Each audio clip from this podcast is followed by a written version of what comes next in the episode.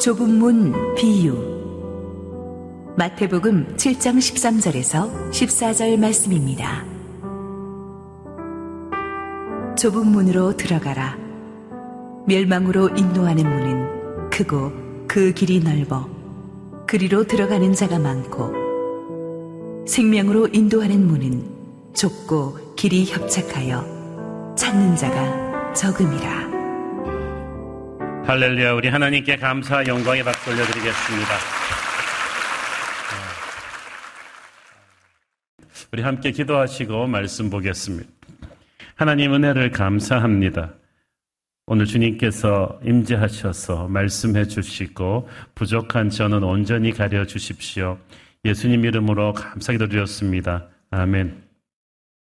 오늘은 예수님의 비유 시리즈 어, 서른 번째 주제 좁은 문 비유를 가지고 여러분과 함께 은혜를 나누고자 합니다. 이 좁은 문 비유는 예수님의 산상수훈의 결론에 해당된다고 할 정도로 아주 압축된 제자도의 엑기스를 담은 유명한 말씀이죠. 짧은 본문이니까 한 목소리로 같이 한번 읽어봅니다. 시작. 좁은 문으로 들어가라. 멸망으로 인도하는 문은 크고 그 길이 넓어 그리로 들어가는 자가 많고 생명으로 인도하는 문은 좁고 길이 협착하여 찾는 자가 적음이라. 이 좁은 문은 구원의 문, 천국의 문을 의미하는데 이 세상의 시각에서 보면은 굉장히 좁은 문입니다. 몸뚱아리 하나 지나갈 수 있을 정도의 좁은 문입니다. 뭘 많이 걸치고 돌아갈 수가 없는 거예요. 이것은 믿음의 길은 심플한 삶을 살아야 된다는 걸 우리가 알 수가 있죠. 사람들은 많이 가지면 성공한 거라고 생각합니다. 돈도 명예도 부동산도 학벌도 그래서 조금이라도 더 가지려고 노력하고 없는데도 막 있는 척 과대표장하기도 하잖아요. 근데 70년 전에 그 한국 전쟁을 겪으신 어르신들 얘기를 들으니까 북한에서 한국으로 피난 올 때 정말 거기 집이며 땅이며 가구며 뭐 좋은 것들 다 버리고 오셨대. 그때는 살아남는 게 중요하니까 정말 미니멈 그, 세, 그 생활 용품만 가지고 가족들 손만 잡고 온 거예요. 제일 중요한 우선순위, 사람 사는 것이 먼저다. 이게 확실하니까 다른 것들을 다 버릴 수 있는 거예요. 그게 괜찮지 않아서 어, 버린 게 아니라 제일 중요한 것에 거침돌이 되기 때문에 버린 거죠. 천국의 문도 그런 것입니다. 영원한 생명에 이 제일 중요하니까 그 외의 것들을 버릴 수가 있는 거예요. 그러므로 여러분의 인생에서 무엇이 가장 중요한가를 알기 위해서는 죽고 나서 무엇이 영원의 문을 통과할 수 있는가, 죽음 너머까지 무엇을 가지고 갈 수 있는가, 이것을 여러분이 생각하면 인생이 심플해집니다. 우리가 무엇을 위해 살아야 될지가 분명해지죠. 좁은 문은 구원으로 가는 유일한 길입니다. 영어 성경에 보니까 the narrow gate라고 돼 있죠. 정관사 the 자가 앞에 붙어서 오직 하나의 구원의 길은 예수 그리스도이십니다. 이걸 가지고 유교나 불교 같은 곳에서는 기독교는 너무 배타적인 종교가 아니냐. 어찌 진리라는 정상에 가는 길이 하나뿐이겠느냐. 여러 종교를 통해서 갈 수 있어야 되는데 기독교는 자기만이 답이라고 하니까 포용력이 없고 배타적이다. 글쎄요. 우리 집에 들어가는 비밀번호는 하나뿐인데 그걸 여러 개 있다고 하면 그 배타적인 것입니까? 그게 팩트인데 하나님께서 나사렛 예수의 이름 외에는 구원받을 수 있는 이름을 천하 만민에게 주시지 않았는데 이 좁은 문은 작기 때문에 세상의 눈으로는 굉장히 발견하기가 어렵습니다. 여러분 파리에 가시면 개선문은 금방 볼 수 있습니다. 눈만 돌리면 볼 수 있어요. 크고 웅장한 문이죠. 그러나 세상의 눈으로 예수 그리스도의 귀함을 감을 잡기가 어렵습니다. 그는 아무 예고도 포장도 없이 가장 작은 나라 이스라엘의 가장 작은 골 베들레헴의 말구에 태어나셨습니다. 그래서 그가 태어나셨을 때 동방 박사들과 목동들 외에는 아무도 그를 경배하지 않았습니다. 아무도 그 초라한 말구 위의 아기 예수가 구원으로 가는 유일한 문이라는 사실을 몰랐기 때문이죠. 세상의 눈은 크고 화려한 문을 주목합니다. 그래서 예수를 발견할 수가 없습니다. 그러나 많은 사람들이 주님을 만날 때는 자기들이 가진 세상 것들을 잃어버렸을 때입니다. 사업이 파산했든지 명예를 잃었든지 건강을 잃고 입원했든지 할 때에 희한하게 세상에 대한 집착이 부서져 버리고 마음이 가난해졌을 때 영의 눈이 열려요. 그리고 평소에는 우습게 보던 좁은 문이 보입니다. 예수 그리스도가 보이는 거예요. 우리나라가 구한말 이조 500년 왕조가 망하고 일본에게 나라가 빼앗길 때 개신교 복음이 들어온 건 우연이 아닙니다. 초기에 얼마나 뜨겁게 우리 민족이 복음을 받아들였는지 단 2, 30년 만에 전국 곳곳에 부흥운동이 일어난 것은 나라가 망하면서 마음이 너무나 가난해진 이 백성들이 좁은 문을 보았기 때문이죠. 그때 잃어버린 나라를 찾기 위한 그런 울분으로 감옥에 갇힌 이승만이라는 청년이 있었는데 그도 감옥에서 예수님을 만났죠. 그래서 그는 복음의 눈을 뜨게 됩니다. 그래서 기독교 신앙에 입각한 자유민주주의 국가의 꿈을 꾸게 되죠. 우리가 세상적인 것들을 다 잃어버렸을 때 영의 눈이 떠져서 좁은 눈의 가치를 보게 됩니다. 하나님을 알게 됩니다. 예수님을 알게 됩니다.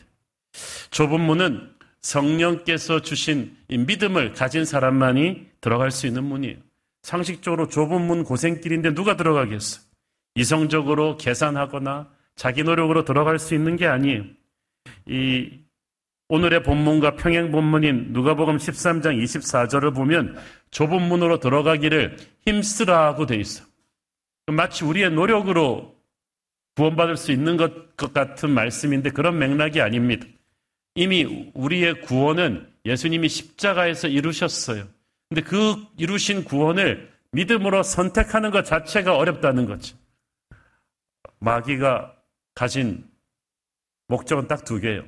하나는 우리가 예수 못 믿게 하는 것이고, 둘째는 예수 믿은 사람들이 더 이상 선한 영향력을 끼치지 못하게 하고, 예수님을 더 깊이 믿어도 적당히 믿지, 온 인생을 걸고 따르지 못하게 하는 게 마귀의 목적이에요. 믿음의 선택을 그래서 항상 마귀는 어지럽게 만들어요. 괜찮은 것들을 계속 보내가지고 우리의 마음을 분산시키고 교회에 대한 상처를 만들어서 믿음의 선택을 막습니다. 예수를 못 믿게 막고 예수를 믿은 사람들은 예수님을 뜨겁고 진실하고 더 깊이 있게 따르지 못하도록 막는 거예요. 그래서 우리가 결단이 필요해요. 가만두면 중력의 힘은 우리를 끌어당깁니다. 새가 중력의 힘을 이기기 위해서는 힘차게 날개짓해야 되듯이 이 세상의 물결에 그냥 가만히 몸을 맡기고 있으면 우리는 좁은 문을 선택할 수가 없어요. 믿음의 결단을 해야 돼요. 예수 믿기로 결단을 해야 되고요. 예수님을 더 깊이 알기로 결단을 해야 됩니다. 그 결단에 한 걸음을 내디딜 때 하나님이 우리를 도우시고 인도하십니다. 결단은 시간을 미루면 안 됩니다. 왜냐하면 이 좁은 문이 언제까지 열려 있지 않기 때문입니다. 오늘 본문과 평행 본문인 누가복음 13장 25절을 보세요.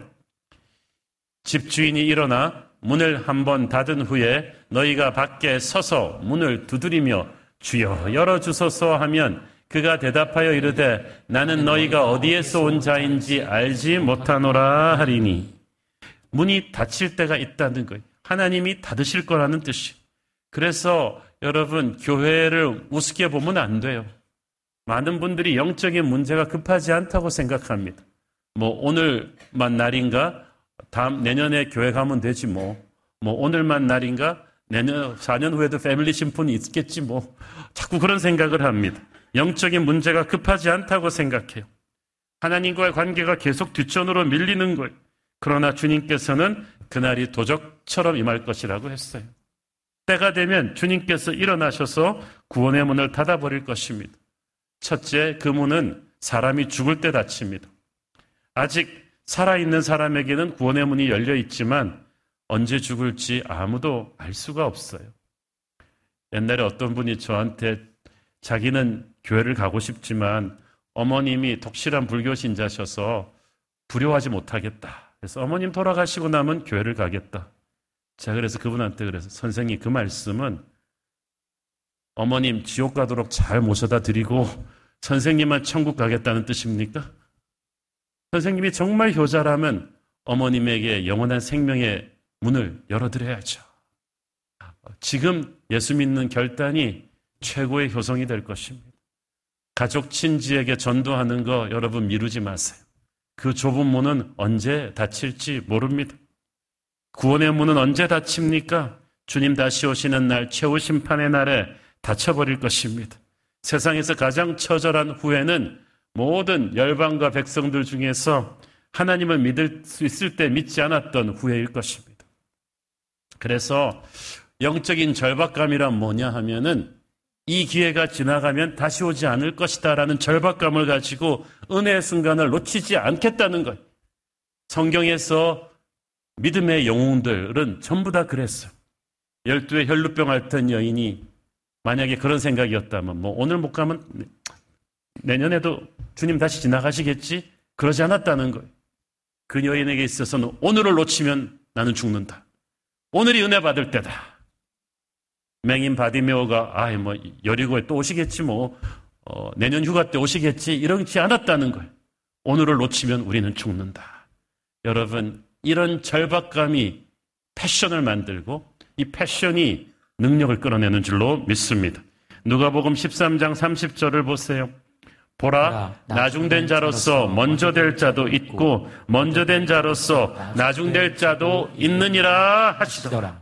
여기서 나중된 자는 복음을 늦게 받은 이방인들을 가리키고, 먼저 된 자는 복음을 일찍 받은 유대인들을 가리키는데, 유대인들은 일찍만 받았다 뿐이지 이 복음의 귀함을 당연시 여기고 뜨겁게 잡지 않았는데, 이방인들은 늦게 받았지만 간절한 열심으로 이 복음을 끌어안았기 때문에 하나님께서 그들로 하여금 세계 복음화의 선봉에 세우신 거예요. 그래서 천국은 침노하는 자가 빼앗는다. 나중된 자가 먼저 된다. 다 같은 말인데 영적인 절박감을 가져라 하는 거죠. 하나님의 나라에서 세상적인 그런 위계 질서, 인간적인 상식과 서열이 송두리째 파괴됩니다. 그래서 뭐 내가 오래됐으니까 하나님 교회에서 어른이다 이런 거 없어요. 하나님이 주목하시는 하나님의 사람은 항상 현재 진행형의 예배가 뜨거운 사람이에요. 그는 옛날 자기가 은혜 받았고 하나님의 일 열심히 하던 얘기 하지 않아요. 지금 항상 은혜의 앞자리에 달려나가는 사람, 헌신의 앞자리에 달려나가는 사람이 하나님이 주목하는 사람인 줄로 믿습니다. 우리가 이번 패밀리 심포니 때 다시 한번 배웠던 다윗이 그랬어요. 10대 목동 시절부터 70대 노인에 이르기까지 다윗이 쓰는 모든 시편의 예배는 뜨거운 심장으로 벌떡거리고 있는 거죠. 그는 한 번도 예배의 기회를 뒤로 미룬 적이 없습니다. 광야에서 당장 목숨이 경각에 놓여 있을 때도 가난할 때도 외로울 때도 배신당했을 때도 그는 항상 은혜의 자리를 놓친 적이 없어요. 그러니까 하나님이 그를 축복하시는 것입니다. 여러분 그런 영적인 절박감, 영적인 열심을 가지는 사람이 좁은 문을 여는 사람인 줄로 믿습니다. 좁은 문으로 들어가면 또한 좁은 길로 가야만 합니다. 어, 오늘의 본문을 다시 한번 읽어볼까요? 좁은 문으로 들어가라. 멸망으로 인도하는 문은 크고 그 길이 넓어 그리로 들어가는 자가 많고 생명으로 인도하는 문은 좁고 길이 협착하여 찾는 자가 적음이라. 자, 여기서 잘 보시면 좁은 문하고 좁은 길이 같이 나오죠. 신앙이란 단순히 좁은 문으로 들어가는 구원받는 사건으로 끝나는 것이 아니라 구원받은 자가 살아야 되는 삶, 좁은 길을 걸어가는 것을 의미합니다. 그래서 주님께서 구원의 문을 통과한 자는 구원받은 자가 가는 길이 있다는 거예요. 그래서 내가 곧 길이다라고 하셨잖아요. 예수님의 간 길을 따라와야 된다는 뜻입니다. 이 길이 그런데 쉽지가 않아요. 고난의 길입니다. 이 좁은 문, 좁은 길을 가기 위해서는 자기 자신을 포기하는 대가를 치러야 돼요. 예수 믿고 나서도 우리의 옛사람, 세상적인 성정은 아직도 살아있어요. 우리는 죄에 대해 죽었는데 죄는 우리에 대해 죽지 않았어요. 그래가지고 우리 안에 남아있는 옛사람의 잔재가 조금만 영적인 긴장을 늦추고 있으면 들불처럼 살아납니다. 돈 좋아하고 명예 좋아하고 편한 거 좋아하고 사람들이 칭찬하는 대로 끌리는 옛사람이 계속 들불처럼 일어났기 때문에 우리가 세상의 쾌락보다 더 큰 은혜의 예배를 날마다 드리지 않는다면 예배 은혜로 충만해지지 않는다면 우리는 다시 한번 오뚜기처럼 옛사람의 잔재로 다시 돌아가게 될 것입니다. 그러면 예수를 믿으면서도 적당히 믿게 돼요. 좁은 길로 가지 않아요. 세상에 대한 집착을 버리는 거 얼마나 어렵습니까? 특히 요즘 보면은 세상이 너무 적당히 살기 좋아져서 문제. 그 최근에 리서치를 보니까 코비드 끝나가면서 이제 얼마나 많은 성도들이 온라인 성도들이 오프라인으로 돌아올 것이냐 생각보다 느리다는 거야. 한국 교회가. 왜 그런가? 옛날에는 그 직장에 출근하거나 학업 부담 때문에 이 교회 주일 성수가 어려웠는데 요즘은 그게 아니고 부족한 수면을 보충하고 또 여가나 취미 생활 즐기는 거랑 이게 컨플릭트가 되기 때문에 교회 다시 오는 게 어렵다는 거예요. 악천후가 오면 교회 안 나가고 집에서 온라인으로 드리겠다는 사람들이 70%까지 될 정도로 세상이 바뀌어진 거예요. 세상이 너무 적당히 살기 좋아졌어요. 특히 한국이. 제가 미국을 휴가 갈 때마다 느끼는 건데 점점 미국보다 한국이 잘 사는 것 같아요. 나만 그렇게 느끼냐 싶었더니 LA에서 만난 우리 교포들이 다 그래요. 자기가 고국 방문만 하고 오면 왜 자기 친구들이 자기를 LA 조선족이라고 부르는지 알겠다는 거. 자기만 오면은 미장원 데리고 가서 촌스럽다고 머리 식히고 너는 미국 가서 이렇게 껄쩍해져 갖고 왔냐 그러고 그리고 막 그러는데 한국이 너무너무 잘 산다는 거죠. 안전하고 깨끗하고 그래서 보니까 그런 것 같아요. 그게 너무 세상이 좋아지다 보니까 천국은 가고 싶은데 조금 늦게 가고 싶은 세상이 재밌어지니까 제자도의 긴장이 느슨해졌어요. 그래서 우리가 이것을 넘어서는 의도적인 훈련이 필요합니다. 집착을 내려놓는 훈련이 필요해요. 그래야 좁은 길을 갈 수가 있어요. 자식에 대한 집착도 내려놓아야만 합니다. 우리가 자식 잘 키워놓으면 내 수고를 알아주고 나를 행복하게 해줄 것이라는 생각을 버려야죠. 그러면 섭섭하게 됩니다. 나의 기쁨은 하나님으로부터 오는 것이지 자식으로부터 오는 게 아니에요. 지금 제가 우리나라 4, 50대는 이제 더 부모를 계속 부양하면서 그렇지만 자기는 자식 세대로부터 부양받지 못하는 첫 번째 세대가 될 것이라고 합니다. 그래서 우리가 부모와의 관계, 자식과의 관계에서 정말 새롭게 재정립할 필요가 있어요. 우리 아이의 부모는 하나님이시고 하나님께서 잠시 이 땅에서의 시간 동안 청지기로 나를 그 아이에게 관리인으로 맡겨주셨다는 생각, 그래서 때가 되면 선교사 파송하듯이 보내야 된다는 그 마음가짐을 가지고 우리는 자녀 교육도 해야 될 줄로 믿습니다. 끝까지 우리 부모가 자기 자녀 인생을 주도하려 하거나 부모의 은혜에 대한 보상을 바라서는 안 돼요. 우리 대학 졸업한 우리 아이들 다 지금 미국서 직장 생활하고 있지만은 제가 이번에도 헤어지면서 딱그 한마디 했어요. 아빠가 새벽마다 첫 번째 기도에 너희들 기도를 하니까 너희들도 무슨 일을 해도 좋으니까 아침에 기도를 하고 시작해라. 그럼 아빠의 기도와 너의 기도가 만날 것이다. 하나님과 기도하면서 하루를 시작하면 아빠는 네가 결정하는 모든 걸 믿는다. 네가 뭘 try해도 좋다. 어, 하나님은 너와 함께 할 것이다. 우리가 자녀에 대해서 집착하지 말고 그들의 인생에 그 자꾸 이렇게 주도하려고 하지 말고 하나님에게 온전히 내려놓는 훈련. 자녀들부터 그렇게 하면요, 여러분 모든 것에 대한 집착을 풀 수가 있어요. 집착을 풀고 나면 인생이 심플해지고 그러면 좁은 길을 가는 것이 상대적으로 쉬워집니다. 좁은 길을 갈 때 세상이 박수 쳐 주지 않아요. 고난을 각오해야 됩니다. 왜냐하면 세상의 권세를 마귀가 잡고 있어요. 모든 언론과 문화와 모든 곳에 이 마귀가 딱 잡고 있기 때문에 마귀의 넘버원 타겟은 예수 믿는 여러분이에요. 예수 안 믿는 사람들은 세상 살기 괜찮아요. 그렇지만 우리는 아니에요. 여러분이 예수 믿는 그 순간부터 마귀는 여러분을 공격할 거예요. 배신당했다고 생각하고 공격할 거예요. 그러니까 영적인 전쟁은 피할 수가 없어요. 어떤 분들은 아, 목사님, 저는 영적 전쟁 같은 살벌한 말을 어, 부담스럽네요. 저는 마귀와도 척지고 싶지 않아요. 이렇게 좀 이렇게 중립적으로 잘 살고 싶어요. 뭐 여러분은 뭐 어떻게 생각하건 마귀는 공격합니다. 그렇기 때문에 그런 나이브한 생각을 하지 말고 이미 공격당할 것이라면 여러분이 먼저 기선을 제압하며 살아야 되지 않겠어요? 좁은 길로 갈 때 여러분 가장 가까운 사람이 여러분의 핍박자가 됩니다. 부모, 형제, 친구가 여러분을 이해할 수가 없다고 해요. 그렇죠? 너 쥐꼬리 받은 월급 받아가지고 어, 먹고 살기도 힘들면서 11조를 한다고? 네가 뭐 어떻게 이해를 하겠어요, 그분들이. 너희가 한국 같은 나라에서 네가 세금을 다 내고 사업을 하겠다고? 이런 말들을 여러분이 수치해 들을 거예요. 가장 가까운 사람들로부터. 우리가 좁은 길로 갈 때 고난이 옵니다. 고난이 올 때 우리가 절대 하면 안 되는 기도는 빨리 여기서 빼달라는 기도죠.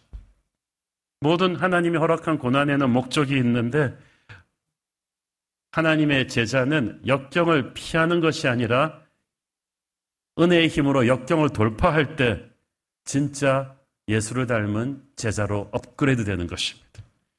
종교의 자유가 있는 부유한 지역의 크리스천들은 어려움이 오면 이렇게 기도합니다.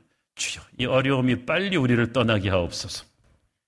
그런데 진짜 어려운 상황 속에 있는 제3세계 핍박받는 지역의 크리스천들은 어려움이 오면 이렇게 기도합니다.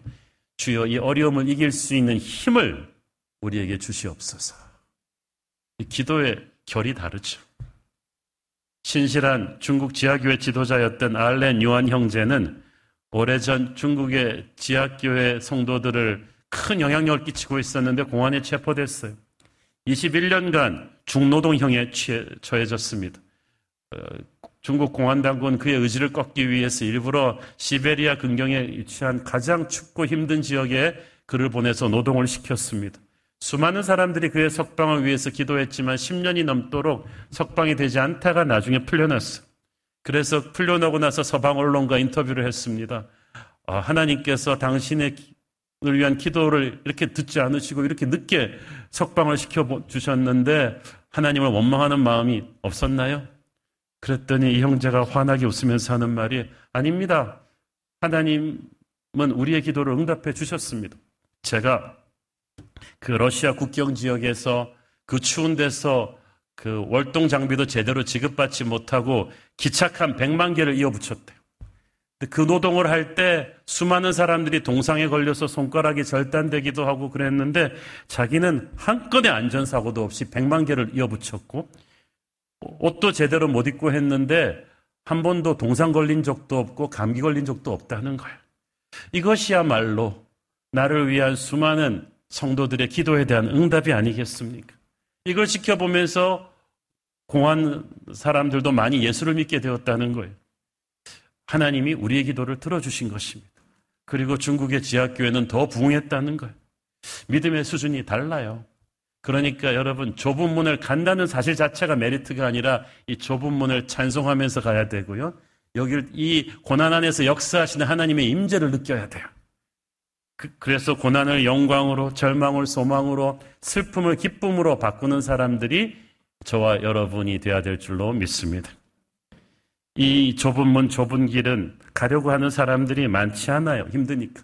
그래서 좁은 길을 가는 사람에게 오는 필연적인 운명은 외로움입니다. 하나님의 자녀들은 이 외로움을 각오를 해야 돼요. 주님께서는 이 찬, 좁은 문을 찾는 이가 적다고 하셨는데 이 적다는 헬라어 의미는 거의 없다는 뜻입니다. 극소수라는 뜻이. 열정, 관심과 열심을 가지고 주님을 따르려는 이들, 주님을 믿으려는 이들, 한번 믿은 주님을 더 깊이 알려는 이 열정을 가진 이들이 없다는 거예요. 주님을 알려는 이 열정, 좁은 길을 찾아가려는 열정이 있는 사람들은 새벽 기도하고 패밀리 심포니 오고 CES 하고 예수님의 이름의 비밀하고 막 열정을 주체할 수가 없는데 그런 사람이 뜻밖의 적다는 거죠. 어, 어떤 부동산을 사야지 노후 대비가 잘 될 것인가. 이런 세미나는 뭐 미어 터집니다.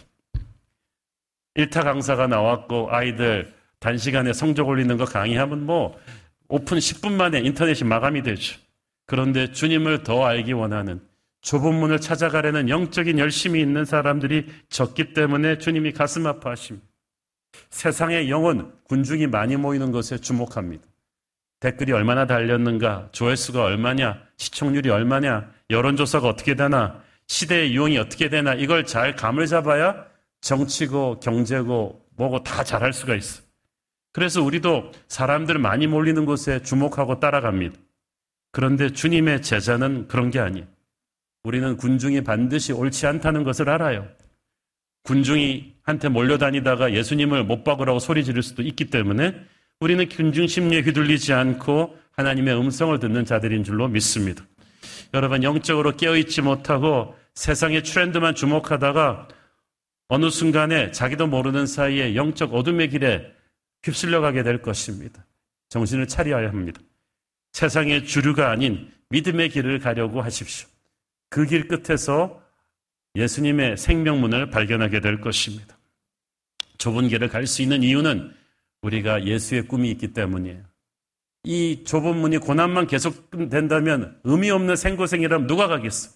그러나 우리는 이 좁은 문, 좁은 길 제일 끝에 우리 주님께서 계심을 압니다. 영원한 천국이 있음을 압니다. 그 천국의 시상대에서는 세상과는 전혀 다른 기준으로 우리에게 상을 주심을 믿기 때문에 우리는 이 좁은 길을 견뎌낼 수 있는 줄로 믿습니다. 참고로 우리가 이 땅에서 걸어야 되는 길은 갈수록 넓어지지 않아요. 처음부터 끝까지 좁은 길이에요. 최근에 예수 믿은 분들은 참고하시기 바랍니다. 예. 어떤 분들은 예수 믿으면 처음에는 좁은 길이지만 나중에는 점점 잘 될 거라고 얘기하는데 아니에요. 예. 예수 잘 믿으면 세상적으로 점점 성공하게 될 것이다. 그것도 아니에요. 그럴 수도 있지만 처음부터 끝까지 쉽지 않은 길이에요. 고난의 결이 달라질 뿐이지 십자가는 어, 없어지지 않아요. 제가 그 30대 목사님들, 특히 개척교회 목회하시는 분들 세미나를 가면 저한테 항상 하는 질문이 있어요. 한옥 목사님은 아무 걱정 없으시죠? 이제 교회 부흥했으니까. 그 이분들 생각에 처음 개척교회 할 때는 사람도 안 모이고 힘들지만 교회가 부흥하면 환한 대로가 열릴 거라고 생각하는가 봐요. 제가 그래서 그분들한테 꼭 하는 말이 있습니다. 목사님, 50명 모이는 교회는 50가지의 문제가 있고 5천명 모이는 교회는 5천 개의 문제가 있습니다. 목사님이 겪는 고난과는 저는 다른 고난을 항상 지고 있는데 목회란 그런 거예요. 한치도 자만하거나 안주할 여유가 없어요. 거룩한 긴장감을 계속 가지고 살아야 되는 거죠. 저는 주일날 사부 설교 끝나면 바로 그 다음 주 설교를 생각을 합니다. 패밀리 심포니 끝나면 4년 후에는 어떤 걸 보완해야 될지를 생각을 해요. 안 그래야 되는데 그냥 그게 따라오는 거예요. 목회는 평생 좁은 문, 좁은 길입니다. 다만 우리는 그 좁은 길을 기뻐하면서 우리 주님과 함께 가는 걸 배워야 되죠. 이 좁은 문으로 들어가라는 말을 의미는 또 뭐예요? 그거는 구경하는 길이 아니라 그 안으로 들어가 살아내야 되는 길입니다. 신앙은 행동하는 거고 체험하는 거지 구경하는 게 아니에요. 교회는 관람객은 필요 없습니다. 교회에는 군사가 필요합니다. 참가자가 필요해요. 예배는 보는 것이 아니라 드리는 거예요. 그래서 한국어로 예배를 본다는 말은 잘못된 거예요. 우리는 관람객이 아니에요. 예배는 드리는 거고 체험하는 것이고 드리고 체험한 사람은 헌신하게 됩니다. 헌신이 예배의 결론이에요. 은혜 받았습니다라고 말하지 않고 교회 가는 분은 별, 돌아가는 분은 별로 없었어요. 받은 은혜를 삶에서 살아내는 게 이게 진짜 힘들죠. 주님의 말씀은요, 구경할 때 제일 편해요. 아, 다 좋은 말씀이죠. 살아내려고 하면 힘듭니다. 희한하게 살아내려고 할 때 말씀이 능력으로 폭발하는 거예요. 어려운데 순종하기 시작할 때 영적인 근육이 생겨요. 아무리 좋은 약도 먹지 않으면 무슨 의미가 있어요? 하늘의 기쁨이 말씀을 순종할 때 우리를 살려내기 시작합니다. 그래서 세상 사람들이 이해할 수 없는 좁은 길을 우리는 계속 선택하고 가는 거예요. 이제 코비드가 끝나면서 우리 교회 아우리치의 시즌이 돼가지고 몽고 아우리치를 시작으로 이제 인도네시아도 가고 이제 그 제주도도 가고 막 캄보디아도 이제 갈 거예요. 저는 우리 성도님들 정말 존경하고 자랑스럽게 생각합니다.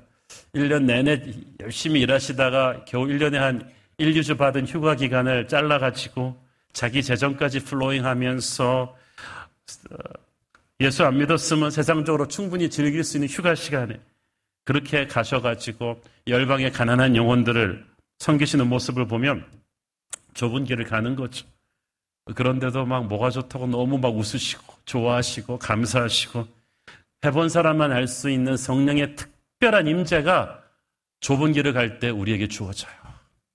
저도 주님을 위해서 그런 장소에 헌신할 때마다 우리 주님께서 나는 네가 너무 사랑스럽다. 나는 네가 너무 자랑스럽다. 여기 와줘서 너무 고맙다는 그 음성을 생생하게 온 영혼으로 들을 수가 있습니다.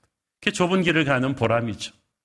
남들은 영리하게 사업하면서 아주 기술 좋게 탈세하는데 하나님의 사람이기 때문에 양심을 지켜서 세금 다 정직하게 내고 대한민국에서 사업하는 거 좁은 길을 가는 거죠. 얼마나 힘듭니까?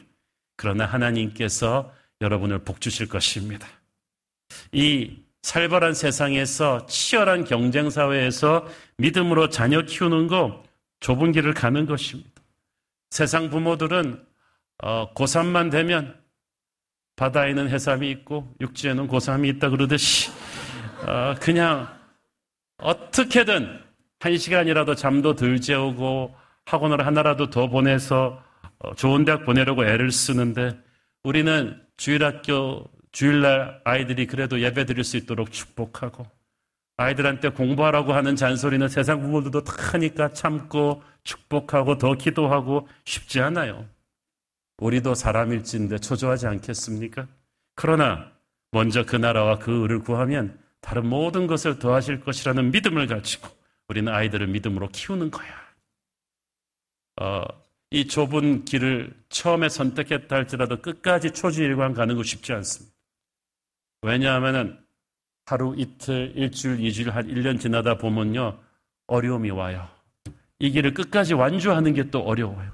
중간에 매력적인 선택들이 오거든요. 하나님의 뜻 비슷한 것 같은 매력적인 고통 탈출 옵션이 옵니다.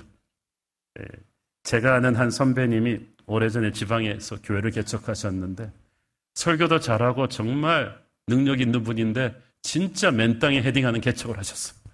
그래가지고 성도들 몇 명 모이지도 않는 데서 고군분투했습니다. 몇 년 동안에. 그런데 교인들이 몇십 명 이상 초반기는 이렇게 막 부흥을 하지 않았어요. 경제적인 어려움은 현실이었고 가족들 보기에 미안했습니다. 그때 때마침 서울의 한 규모 있는 교회에서 청빙 요청이 온 거야. 주의 음성이 그때는 얼마나 매력적으로 다가오는지 이건 주님의 음성인가 보다. 그런데 마음은 혹했는데 기도해 보니까 아니고 기도해 보니까 아니고 눈물을 머금고 그 청빙 요청을 거절하고 후회도 하고 갈 걸 그랬나 말 걸 그랬나 그러나 하나님을 믿고 처음 개척한 교회 그 성도들을 떠나지 않았습니다. 어, 결론부터 말씀드리면 훗날 그 교회는 이름만 대면 알 수 있는 한국 교회 대표적인 건강한 부흥성장하는 교회로 어, 발돋움 했죠. 쉽고 편한 길이 아니라 좁은 길을 끝까지 포기하지 않았던 그를 하나님이 붙들어 주신 거예요. 그렇기 때문에 여러분이 좁은 길을 자기 힘으로 갈 수가 없어요. 날마다 성령의 도우심으로 가는 거야. 오직 성령의 은혜로, 성령의 도우심으로 가기 때문에 우리는 끊임없이 하나님 앞에서 예배하는 자가 되어야 됩니다. 그래야 이 좁은 길을 가는 선택을 끝까지 유지할 수가 있습니다. 교회는 이 좁은 문, 좁은 길을 가는 사람들의 공동체입니다. 아까 이 길을 가는 것이 외롭다고 했지만 이 외로운 길을 선택한 사람들끼리 모였을 때 참 희한한 시너지가 생겨. 그게 순예배 하잖아요. 순예배 때 모여가지고 각자 일주일 동안 직장 생활에서 믿음대로 살아보려 하다가 왕따 당하고 핍박 당하고 전도하다가 구박 당하고 뭐 이런 얘기들을 서로 나눌 때 하나님께서 좁은 길을 가는 동지들의 전우회를 막 일으키시고 은혜를 주고 서로 격려하게 하십니다. 그것이 서로를 붙들어 줍니다.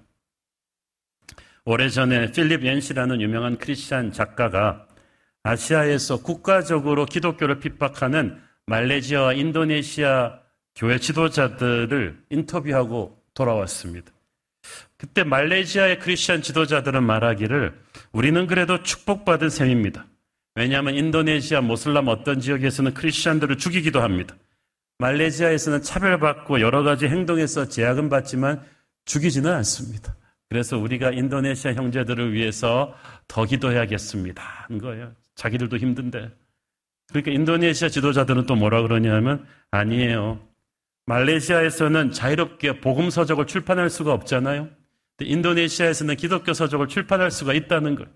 그래서 우리가 말레이시아 형제들을 위해서 기도해야 된다는 거예요.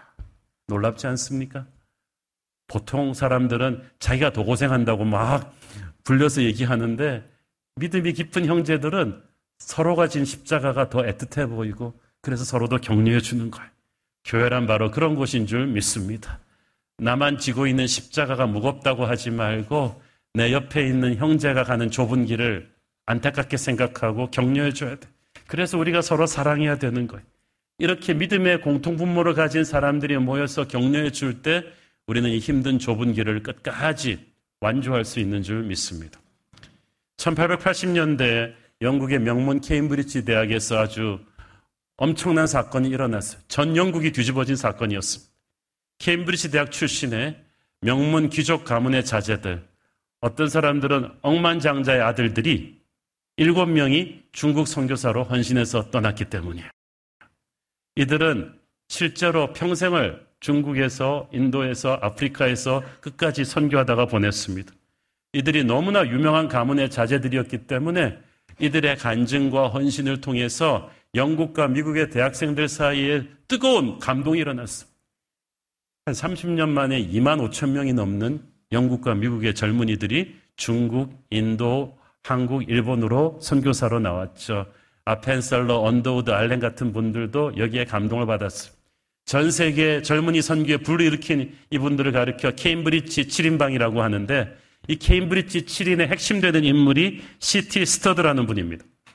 억만장자 귀족의 자제였고 유명한 스포츠 스타였다고 합니다. 그런데 그는 중국 선교사로 헌신해서 10여 년 넘게 선교 생활을 하다가 건강이 악화돼서, 악화돼서 귀국합니다. 그런데 건강을 돌보는 중에 중앙아프리카 콩고에 복음의 문이 열렸는데 선교사 지망생이 없다는 말을 듣고 그 병약한 몸을 이끌고 자기가 콩고로 가요. 몇 년 못 살고 죽을 거라 그랬지만 18년 동안 아, 거기서 사역하다가 사랑하는 주님의 품에 안겼습니다. 그 시티 스터드가 마지막 남긴 유언의 말이 전 세계 그 젊은이들의 가슴을 울렸죠. 예수 그리스도께서 하나님이시며 그분이 나를 위해 죽으셨다면 그분을 위한 나의 어떤 희생도 크다고 할 수 없습니다. 그분이 나를 위해 죽으셨다면 그분을 위한 나의 어떤 희생도 크다고 할 수 없습니다. 이것이 좁은 길을 가는 제자의 마음가짐입니다. 우리는 주님한테 조금만 희생해도 막 동네 상, 방네 막 어필을 하죠. 주님, 제가 주님을 위해서 얼마나 희생하는지를 보세요. 우리를 위해 죽으신 십자가를 묵상하지 않기 때문에 그런 말을 하는 거예요. 좁은 길은 의무감에 못 이겨서 가는 것도 아니고 남의 눈을 의식해서 가는 것도 아니고 나를 위해 돌아가신 예수님의 사랑이 가슴에서 솟구쳐가지고 가는 거예요. 여러분 은혜의 힘으로 가지 않으면 좁은 길 반나절도 못 가고 쓰러질 것입니다. 우리는 케임브리지 7인방처럼 평생 서로 걸어가는 좁은 길을 격려하며 중보해주는 믿음의 동지들인 줄 믿습니다. 저와 여러분이 함께 새로운 교회에서 신앙생활을 하면서 각자가 좁은 문 좁은 길을 기쁘게 찬양하며 갈 수 있도록 격려해주는 믿음의 친구들이 되었으면 좋겠습니다. 믿음의 순례길을 끝까지 완주합시다. 기도하겠습니다. 주님 은혜를 감사합니다. 주님은 좁은 문 좁은 길을 먼저 가시고 우리를 거기로 초대하시는데 우리는 예수 믿으면서도 세상에서 누릴 수 있는 것은 다 누리고 쉽고 편하게 예수 믿으려고 했던 것을 회개합니다. 주님, 외롭고 힘들다 할지라도 주님 걸어가신 좁은 문 좁은 길을 찬양하며 기뻐하며 걸어가게 하시고 서로 격려하며 가게 하여 주옵소서. 예수님 이름으로 기도했습니다. 아멘.